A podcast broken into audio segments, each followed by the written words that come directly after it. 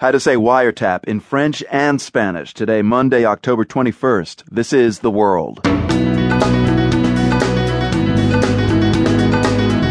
I'm Marco Werman. France and Mexico demand an explanation from the U.S. about new revelations concerning the NSA surveillance of foreign nationals.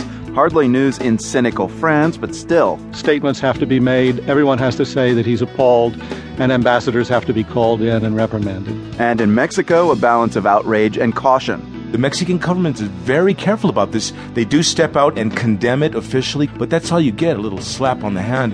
And later, a journalist in Colombia takes her kids to a national park that used to be rebel controlled and too dangerous to visit. I'm Colombian and I live here all my life, 44 years, and it's the first time that I can show them this freedom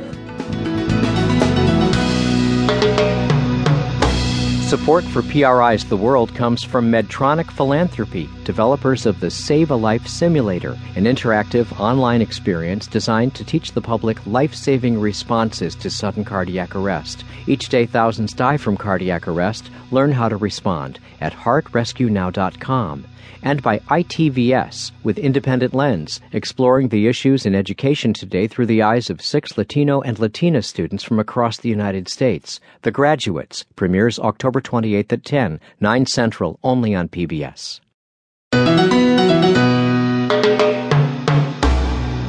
I'm Marco Werman. This is The World. It's a familiar story by now. Foreign government demands American explanation. This after new spying revelations from NSA leaker Edward Snowden. Make that two angry foreign governments today, France and Mexico. In just a moment, we'll hear from Mexico. First, though, we turn to France, where the newspaper Le Monde writes that the National Security Agency swept up some 70 million French phone records in a 30 day period.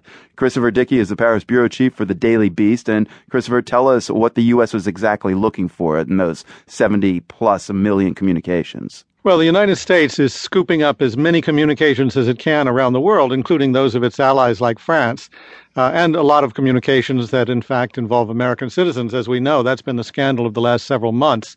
Uh, what they do is vacuum everything up and then filter a lot out, uh, just trying to keep the the particular communications uh, that have certain keywords in them. We don't know exactly what those keywords are, but you can guess they are Al Qaeda or sometimes things that are more banal, like a special wedding, which was code that Al Qaeda used to use uh, for, uh, for instance, the 9 11 attacks. So the NSA drags this net through the shoals of, of information. Did they find anything? You know, that's what we don't know from all these Snowden revelations. The impression is that they find absolutely nothing, and then they wave the flag and say, oh, well, we've stopped this or that terrorist attack, but we can't really tell you any, any of the details. You know, if they want to find things, they have to do it this way because almost all major communications now are carried over fiber optic cables, and it's not the kind of thing where you can just sort of put, uh, you know, alligator clips on a wire. You have to suck it all in and then filter most of it out, and the resulting process is a very messy one and one that invades everybody's privacy. But they frankly don't know any other way to do it. I mean, once it's revealed that the NSA does that to a country, it's not what's found necessarily that upsets people. It's just a perception that they did it. So, how are the French feeling today? Well, you know, there is this, a, a, large reserve of anti Americanism here that gets tapped into, as it were, by this kind of revelation. But the French are also sort of cynical about the whole business of intelligence gathering.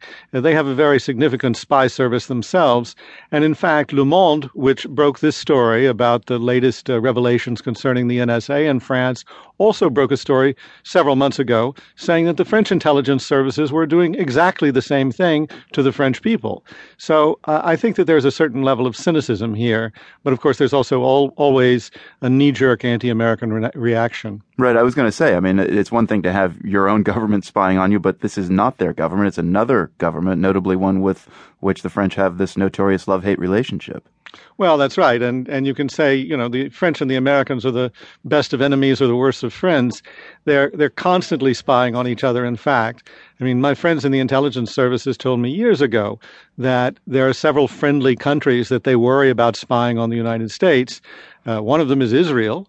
Uh, another is uh, is France. I mean, one other thing about this episode and, and this revelation is that uh, how much does it hit the French really where it hurts? Because aren't the French really concerned about their own government spying on them, regardless of recent revelations?